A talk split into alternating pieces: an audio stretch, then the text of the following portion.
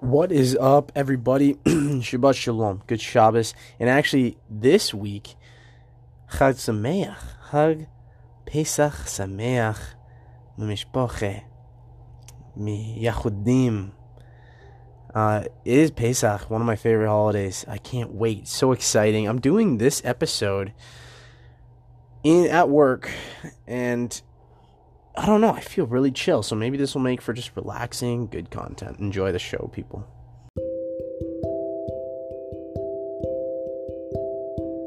So, to carry on with this relationships chapter that is just full of dense info, Eckhart Tolle says, and he starts it humanity has always been under great pressure to evolve. Never forget that. Never before relationships have been so problematic and conflict ridden, he says. We all expect relationships to make us happy and fulfilled, right? Tolle would say, and I agree, don't expect salvation through relationships. Like, don't expect relationships to free you from any pain. Even if you got crazy baggage and you're coming off a super abusive partner and you go to a new one who isn't abusive, I understand that's eradicating pain, but you've got the baggage and you've still got to deal with that, okay? A relationship will never get rid of your baggage. You've got to deal with your shit. Always remember, you have got to deal with your shit. Don't forget that. Your soul will outwill you and out outperform you, your brain, your ego, whatever. It will always conquer you. I'm telling you, your soul is ruthless. Now, going back a second, Tolle makes a great point here, saying relationships were never meant to make us feel good, aside from creating children and hunting for food, the things that kept us alive. Literally, our partners, biologically and evolutionarily, if that's even a word, were meant to just make, help us eat and fuck and have kids. If you understand that a relationship is meant to make you conscious, not happy, now you're seeing the way.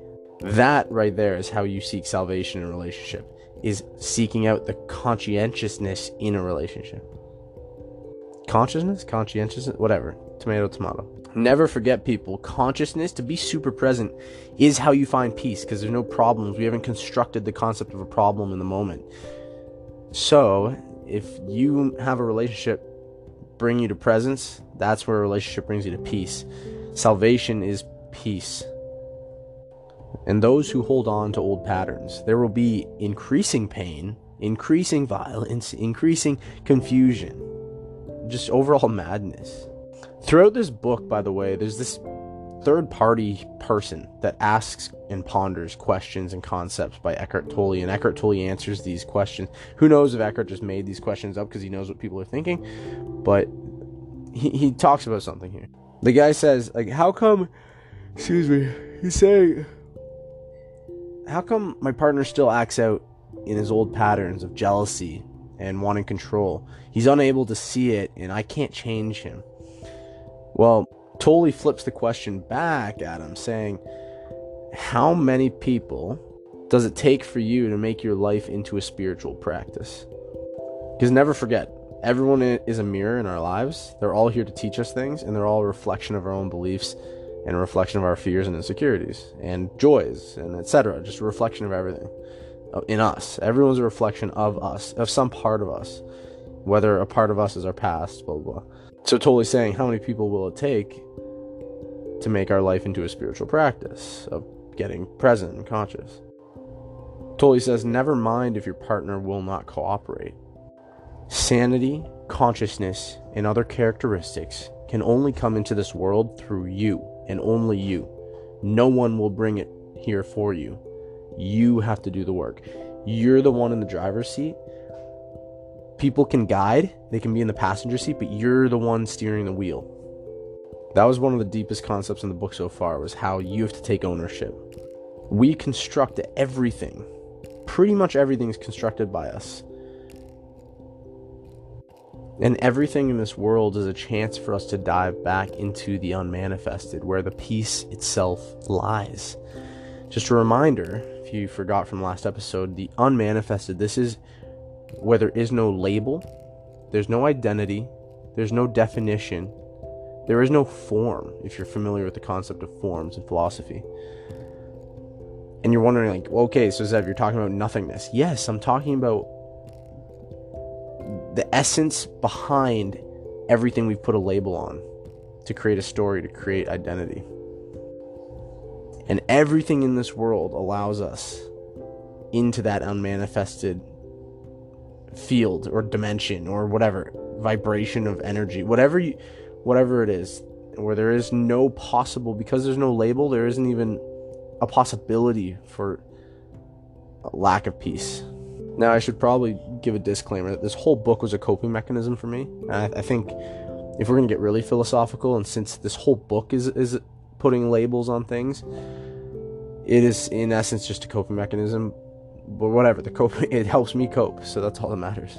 And it makes it gives me a false sense of meaning for what is unknown. Because in essence that's everything. We put a label on everything to just give us some sense of comfort for what we don't actually know and don't wait for the world to get better don't wait for someone else to become more conscious to be enlightened you already have it it's already in you i realized i wanted peace externally i thought or for I didn't explain that well. I thought only external factors would get me to peace when then in reality it was always inside me. Always. I just didn't know it. Do not accuse each other about being unconscious, you know? And I'm referring to partners. Just don't accuse each other of being unconscious. Tolle would say the moment you start to argue, you've identified with a mental position that is that's outside your sense of self. Uh, it's your ego in charge at that moment. You have become unconscious in that moment. And then I made notes here because I had this. There's this paradoxical moment I thought about, which Eckhart Tolle says you can technically point things out without the ego being involved, but it takes extreme presence. However, my thoughts about that it doesn't make sense because of his signpost analogy. I won't explain right now, but well, okay, fine, I'll explain. Is anytime you, you use a word to explain anything, it's not actually the thing. It is a label, it's a definition. Therefore, it's the ego latching on to a label or definition to seek meaning, to feel alive, to not feel like it doesn't know anything. Because when the ego is in an unknown state, anything that's unknown resembles death. Death we don't know anything about, and that's why we're always avoiding the unknown because it resembles death. It resembles the lack of the human race continuing. So now that you understand that, the signpost concept, it's a paradox because you, you can't tell someone what you think is going on or what's wrong. Um, that that is literally the ego, no matter how you put it. And this is, and what I wrote here is like imagine sitting there being conscious about what you're saying to someone like you have baggage you need to maybe to go inward blah blah blah you're conscious about it. you're like i understand i'm saying this i understand why i've got my own shit and that's why i'm projecting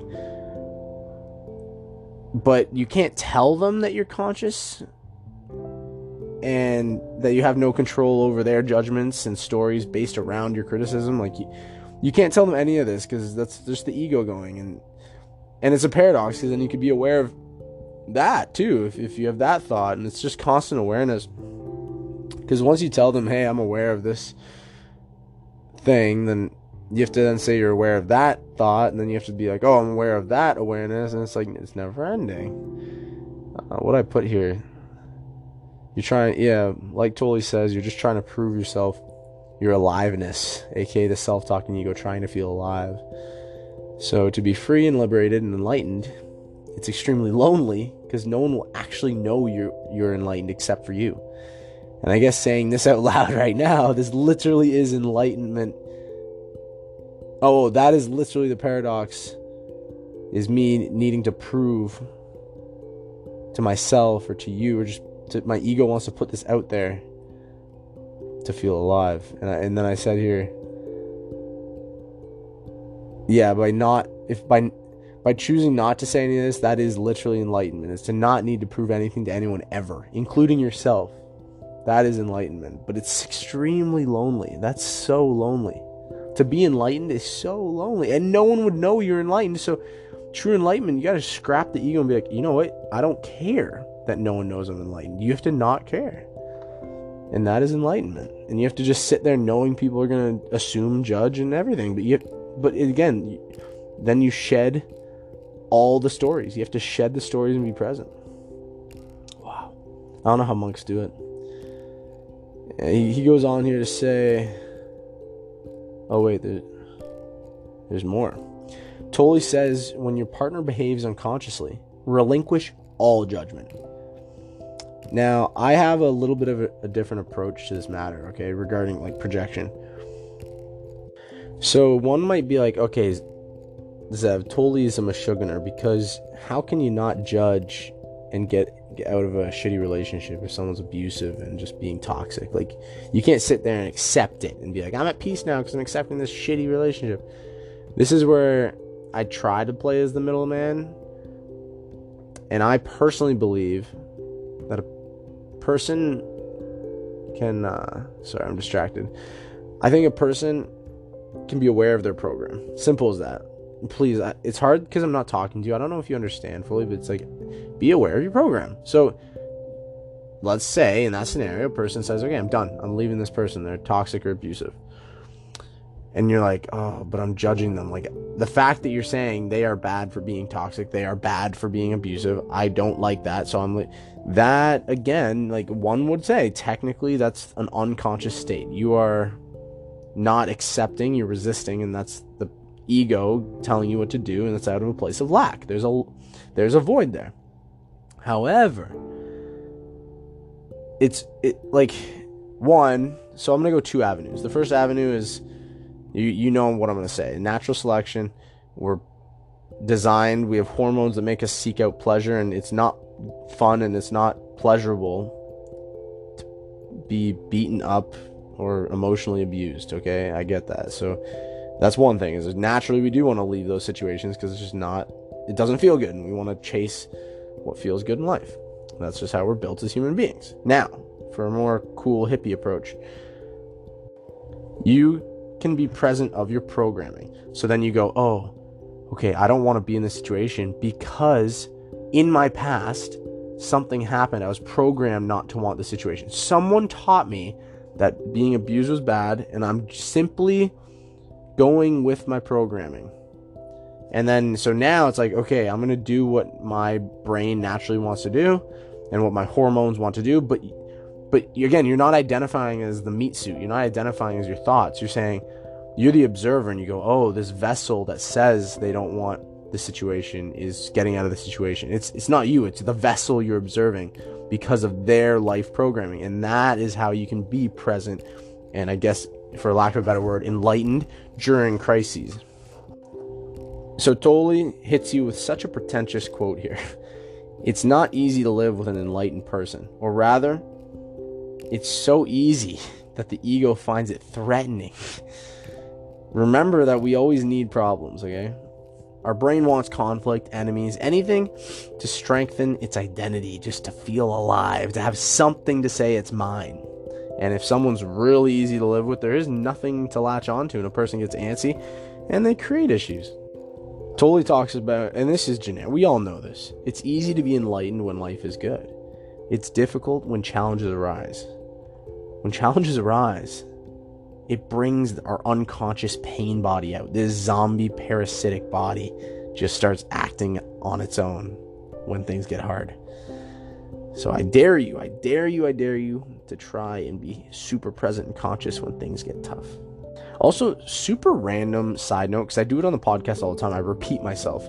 And I saw this video talking about people who repeat themselves constantly it's because they haven't been heard when they were a child or whatever, or just they haven't been heard in general in their life. And that was some minor, minor trauma, or as I like to say, baggage. And they then, as an adult, are always over explaining, repeating concepts until they seek validation because they feel like they're not heard. And sometimes, actually, it's not even for other people. Sometimes people, and I do this, repeating something over and over so you hear yourself. It's weird. It's so you accept yourself, or so you are listening to yourself. Uh, you know what I mean? Like, so you hear yourself. It's just a weird coping mechanism. Anyways, back to it. I absolutely love this. In relationships, when two people are arguing, remember it's often two pain bodies being controlled in a parasitic like fashion towards one another. When we are aware, we're not controlled by our ego parasite. Here's a, a quote for y'all you can take home.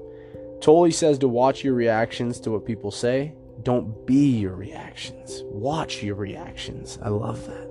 If you are mostly present in your relationships, that's potentially the greatest challenge to your partner.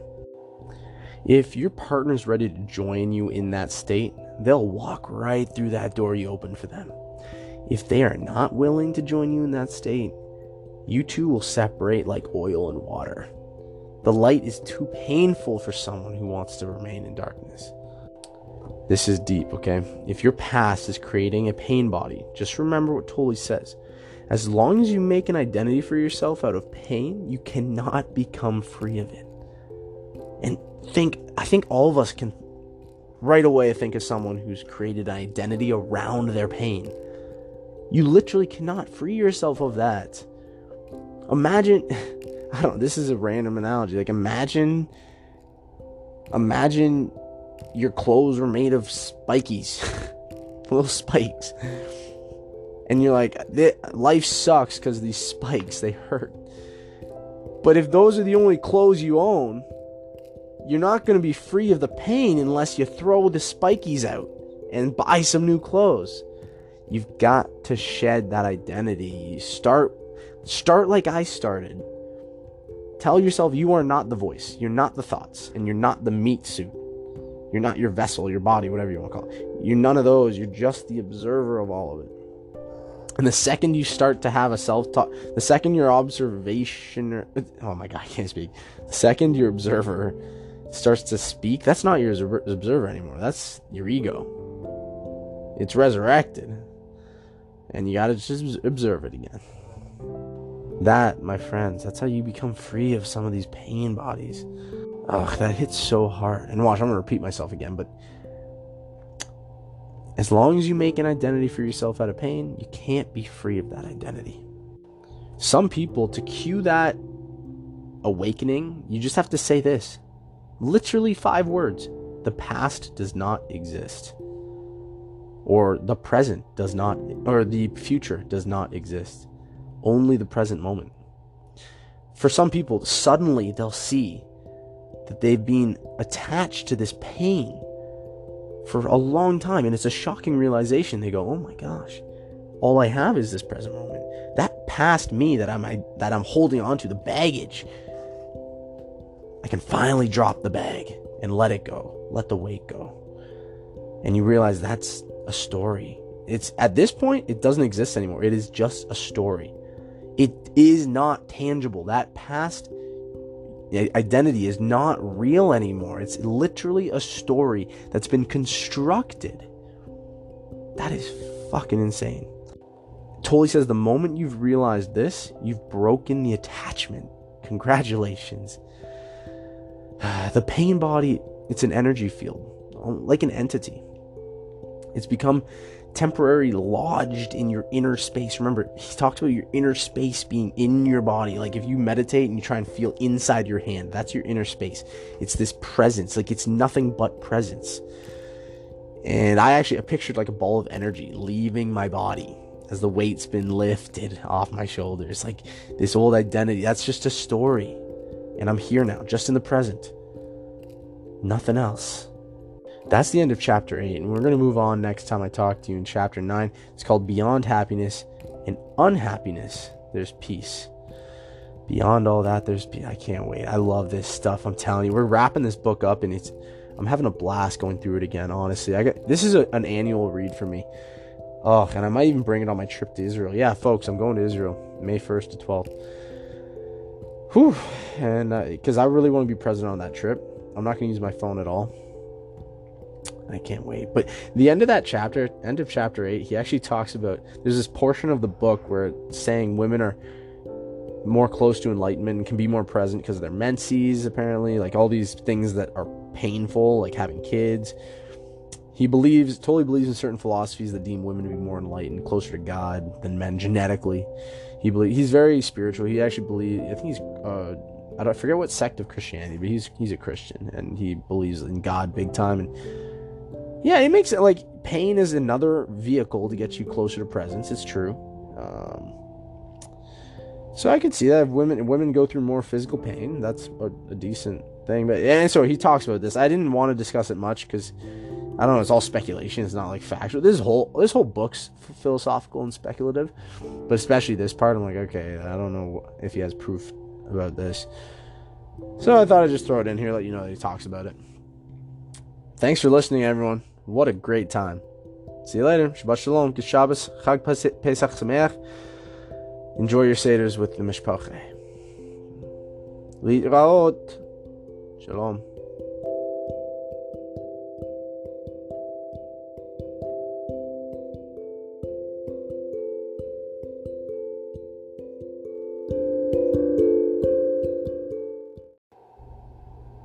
Rate five stars if you're listening on Apple Podcasts. Thanks for listening. Take care. I wish you all the best.